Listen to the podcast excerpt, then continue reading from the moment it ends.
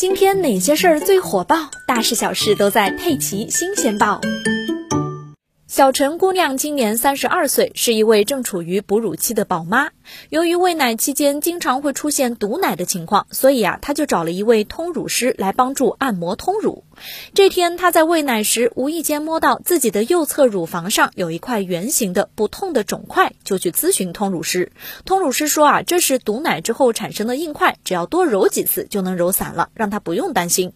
可是三个月之后，小陈发现肿块不仅没有被揉小，反而越来越大，并且乳房还出现了红肿、胀痛等情况。小陈越想越不对劲，赶紧去了医院。经过一系列检查，小陈最终被确诊为乳腺癌晚期，而且已经错过了最佳手术时机。噩耗来得太突然，犹如晴天霹雳。医生也非常惋惜。其实，乳房有肿块并不适合去找人按摩。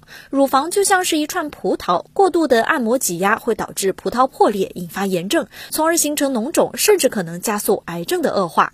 乳房出现肿块，不论是小结节还是恶性肿瘤，都不能受到外力的按压刺激。要提醒大家，乳腺癌早期的症状和普通的乳腺疾病很相似，一般人很容易混淆，导致错过最佳治疗时间。